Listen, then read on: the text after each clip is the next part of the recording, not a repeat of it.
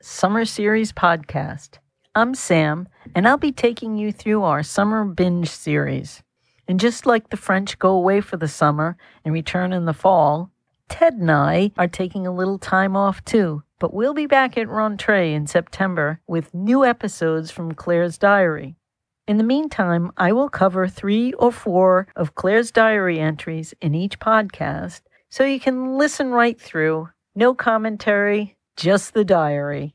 Sit back and enjoy this remastered and condensed podcast. So, whether you're here for a revisit or an introduction, welcome. And hey, don't forget to check out the website too at yourcoolaunts.com.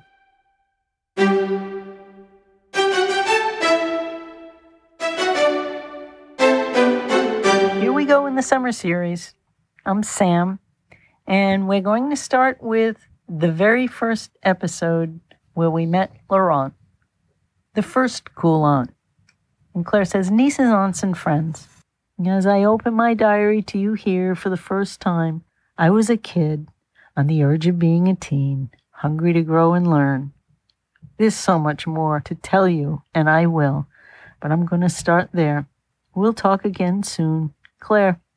Okay, Claire, let's go. So let's open Claire's diary and get to it. This is episode one Laurent's arrival on a rainy night. Claire says, I was 12, feeling hopelessly bored, roaming around the house on a Sunday night after dinner. The kitchen windows looked black with night, still steamy from dinner and washing up and the rain had been falling all day, and it will not stop tomorrow. Fallen leaves block the storm drain in front of the house, and the street is beginning to flood. The back hall is still a little wet, and it smells of our raincoats hung there hours ago. It's the end of a warm weather spell that teases us to think cold weather is far off, but this will probably be the last warm rain for the next six months or so. The early darkness consumed the front porch. No one bothered to flip the front lights on. No one is expected. I went up to my room, and through the front window I could see a car I didn't recognize. There were two people inside, and they were embraced in a long kiss. I started to feel a little odd watching, but I couldn't look away. And then the car door opened, and the light revealed the passenger. I jumped back from the window as if caught looking, and when I cautiously peeked again, the car was moving away, fading behind the cloud of its exhaust vapor. What just happened? Did I just see that, or am I imagining this? Barely a second passed, and then an explosion of fast knocking at the front door, followed by, Where are you? Let me in. You can't possibly be in bed yet. The next section is entitled Our World Traveler Returned. Yes, says Claire, yes. I silently screamed to myself, punching the air and thanking God. She broke the depressing night, entering the hall with her heels in hand, and she plunked her ever present leather weekend bag onto my shoulder. She kissed every one of us, both cheeks, hugs, so French. And when she kissed me, she whispered, Was that you up in the window? We're all thrilled. My mother was amused, but not surprised, because this is her younger half sister, the world traveler. Laurent is always in motion and always beautiful in any setting, including this rain soaked night. I love the fact that her visits were unannounced. Showing up unexpectedly, she turned the night around far more dramatically than any planned visit ever could. Hopefully, She'd stay for more than just one night this time. Laurent was exotic to me. She was born in France and spoke with an accent. What could be more intriguing or exciting than a life like hers, a world traveler? Why did my mother seem merely bemused by her? She's Laurent's older half sister. Maybe it's the decade that divides them in time, or that they have different mothers. They look and sound so much alike. It is almost confusing to me to watch and listen to them together. One story they love to tell, usually every time we're together, is how, as a toddler, I couldn't tell them apart, and in surrendered frustration ended up calling both of them mommy. It was very funny to the two of them. More so when overheard by strangers and the double takes that followed. I blush to confess that in bored fantasy, I daydreamed about what my life could be if instead Laurent was my mother. To live in a French village, travel all the time, eating in famous Parisian restaurants, no homework, no rules. Ah, if only. And remember, I was only 12 at the time. The next section is growing up in a French village. And Claire goes on, she says, They are so much alike and so different in personality. What makes them so different? Laurent is in every way her French mother's daughter. Likewise, my mother is very much like her mother, too, but she's an American. Could this be the major source of their difference, or is it simpler? That my mother was born in France, she left at 10, she returned every summer, whereas Laurent's experience was more purely of French culture. Then again, they shared a father who was probably the greatest Francophile of all time, but surely he had something of an American influence on Laurent's upbringing in that tiny French village. My mother's response to my endless questions was, You know that we are not the same person, and like any family, we're individuals with our own personalities, no matter the tally of similarities or differences. Besides, if we were too similar, imagine how boring that would all be. It was the last part of what she said that really registered with me. Back in the kitchen, I positioned myself as close as possible to Laurent, holding on to her bag like a treasure. It smelled of her perfume. It was well worn, and the leather was banged up a bit. A bottle of wine was opened and poured as the adults caught up on their lives. My mother teased Laurent for arriving barefoot, Laurent responding, The rain was warm, and besides, those shoes were well worth it. While they bantered, I traced the marks on the leather bag with my finger, wondering what could have caused this mark and maybe where it happened. I conjured up exotic places and circumstances, people too. I was beyond excited. I felt privileged to hold Laurent's bag and knew there were so many stories, so many miles in this bag, it was a source of a thousand dreams. It was heavy to me, but never over full. I brought it upstairs to my room and placed it in the center of my bed. I wanted her, Laurent, to have my space, hoping her presence would somehow seep into me. Everything about Laurent fascinated me. I wanted to be like her when I grew up, and I needed to find out how. She is my cool aunt. Okay, now we're moving right along where Claire tells us it's important enough to make a difference. She says, nieces, aunts, and friends. This is Claire's note before she shares her diary entry. And she says, In the interest of explaining how this all started with more detail, I've opened the diary to a story that takes us back in time. Here, I was 13. I spent a lot of my time in anticipation of Laurent's visit and it's fair to say I was somewhat obsessed. I had opened my eyes and started to notice others who possessed qualities similar to what I admired so much about Laurent. It registered with me. I was just beginning to connect some dots about life, and this time, for my eighth grade graduation lunch, I worked to get all the details right. I made the effort because it was worthwhile that I and the moment were worth the extra effort because it mattered to me and it really showed. It was about the moment and the people in it with me, and I wanted to communicate that too. Looking back, I can say now, in that moment, for the first time, I managed to employ a Frenchwoman style philosophy. Use what you have, elevate it, and make the most of it because you and the moment are that important. It matters.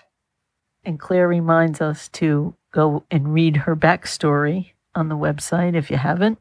And she signs off, We'll talk again soon, Claire. So let's open the diary. This is originally episode number three called Details Do Matter The Importance of You. I was sure that no one else in the existence of womankind had felt as awkward as I did when I was finishing up middle school. Eighth grade was painful in too many ways to recount, intensified by the prospect of high school bearing down on me in a matter of months. I finally made it through, and all that remained was a presumably corny graduation program with what I considered to be fake caps and gowns. I expected to look and feel like a kindergarten graduation with adoring parents and kids in paper hats. My plan to overcome the sting of this embarrassment was to have an amazing grown up luncheon afterwards. okay, Claire. My family usually goes out for a meal for celebration events like this one. And on this day, we plan to go out for lunch after the morning event, and in our family tradition, the honoree chooses the restaurant. I researched this for weeks prior and came up with something that I knew might annoy some, but would please others and thrill me. I chose Chez Vincent, an American version of a French bistro on the other side of town, ensuring that there would be no other celebrating families from my school there. I studied the menu online. I looked up definitions and the pronunciation key of every dish, just in case. I figured the graduation would be painful enough, so the possibility of a memorable lunch was my salvation. I was going to have steak frites and a creme brulee with an espresso. Maybe my mother would share a bit of a red wine with me, watered down in a wine glass of my own to pose with. I hoped it was a perfect plan. Details mattered to my cool aunt, and now me, too. The ceremony started out exactly as expected boring and corny to the point of my own embarrassment. I was bored out of my mind until a stir in the back of the auditorium pulled my gaze. Several people moved aside as a woman entered. Winding her way through the crowd, I saw the hat and wondered, that's not Laurent, or is it? It did not cross my mind that she was there to see me, but of course, I was thrilled in any case. Hey, a girl can hope, right? Anyway, I could see the brim of her hat move ever so slightly as she scanned the seats, looking until she connected with me. She paused, her smile broadening, and with a nod, the brim tipped down and then up slightly. I was in something of a trance when my seatmate shook my arm, pointing to the stage. My name was called and then repeated for top academic honors. My parents beamed. I blushed and struggled to pass through the row of seated classmates, poking at me, laughing. The usual nonsense. Ascending the stairs, I received my award and remember nothing else until Laurent found me in the celebrating crowd outside. Again, it felt like people parted as she approached. I wanted to believe that Laurent had come to see me, but I shushed that notion away and nonchalantly asked what brought her there. Nearly incensed, she answered simply, You, of course. It turned out that my bistro plan was perfect. Seated between my mother and Laurent, I ordered steak frites confidently. My mother shared her wine with me, and I enjoyed every morsel, especially Laurent's knowing approval afterward when she joined me for an espresso. This was another early moment I can identify in my life when I knew details matter and were well worth the planning and the wait. Of course, the anticipation was almost the best part, other than Laurent's interest. The summer break that followed is similarly etched deep into my memory. I owned it and allowed myself to first wonder and then almost believe that, yeah, I can do this. I've got this. In the next episode, Claire takes us back to her summers. And she says, a French way of doing things. Nieces, aunts, and friends. Claire says, Since I started sharing my diary, I've been intent on explaining and describing cool aunts, remembering how and when something caught my attention. It was also at a time when I was casting about, searching for my own identity, wondering what direction to take. So I think it is worthwhile to go back in time once again to look at an early impression of my cool aunt, what it was about her and the way she did things. In her company, I watched her like a hawk, trying to grab onto whatever was happening in the moment. She could take anything from a piece of stale bread or just a moment in time and make it special. Make it, and especially you, worthwhile. It was a French attitude, I think, her style philosophy that I noticed, and this time it registered. This summer is an especially fond memory for me for a thousand reasons.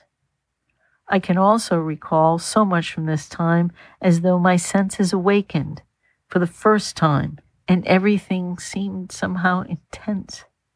How the smell of espresso wafted upstairs in the morning when the cicadas began to buzz. The smell of the wood dock as I sat with a net in hand, waiting for a crab to rise out of the dark water. The sound of firecrackers across the lake, and best of all, the sound of Laurent calling us for a meal or an adventure and we'll talk again soon, Claire. So here we go with another diary entry that's entitled Lost and Then Found. Whenever and wherever Laurent appeared, always unannounced, she had that big leather bag over her shoulder. She'd developed the habit of handing it off to me, and then, as was her custom, she greeted, hugged, and kissed everyone's cheek, both cheeks, every single person. I felt like the trusted, designated person.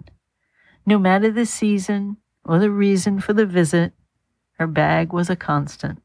If you saw her bag, you knew she was nearby. When asked about it, she'd laugh and say, Oh, that old thing.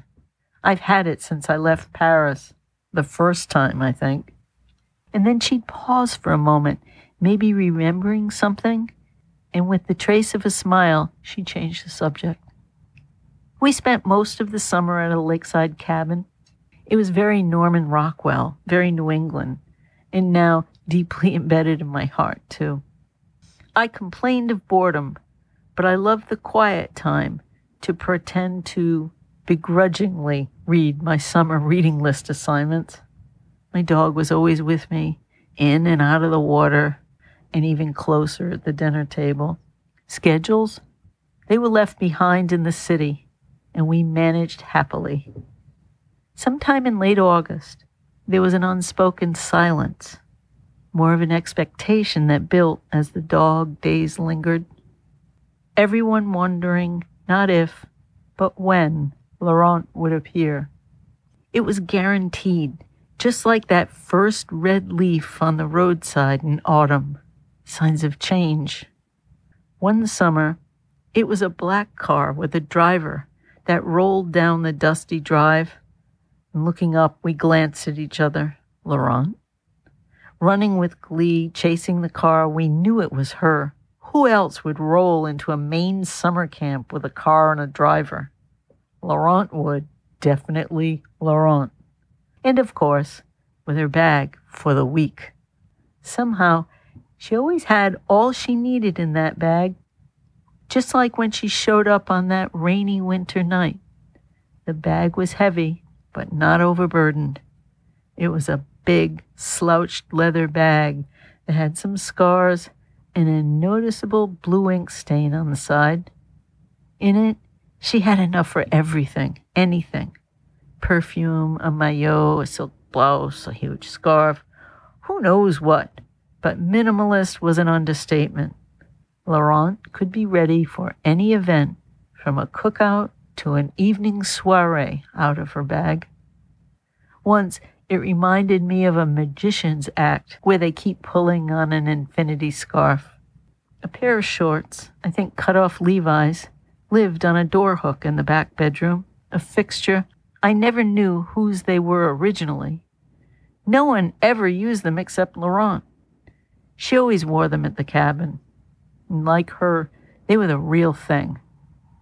She appeared in the earliest dawn of the day in those shorts and a silk blouse from the night before with the sleeves rolled up high. She'd say, So what shall we get into today? I almost felt as though we were plotting something that surely would not be approved of, by whom I'm not sure. But I was thrilled to be included in her conspiracy of joy. Real French bread, pain perdu. Without announcement, Laurent could start something, anything, and suddenly everyone was or wanted to be involved. It was great fun. It was very Laurent. In the very early morning, alone with her, breakfast could start off with almost nothing available, and she'd scoff at the challenge as though it was too easy, not even a real challenge. Ten minutes later, we'd be eating something great. My favorite was her pain perdu, her so called lost bread. It was stale bread, an egg, some bubbling butter, a bit of cinnamon, and a tap of nutmeg, slow cooked in the big black iron pan. It was a time that I shared with her in those early hours. I felt it was our time. She made ridiculously strong coffee and then would only drink a small cup of it. But she mixed mine with milk in a glass with the last of the sugar she had set aside. And when the lost bread finished cooking, she would proclaim it found. Cut into perfect triangles and set onto one plate, a faded flour sack towel would serve as our tablecloth. We headed down to the dock together.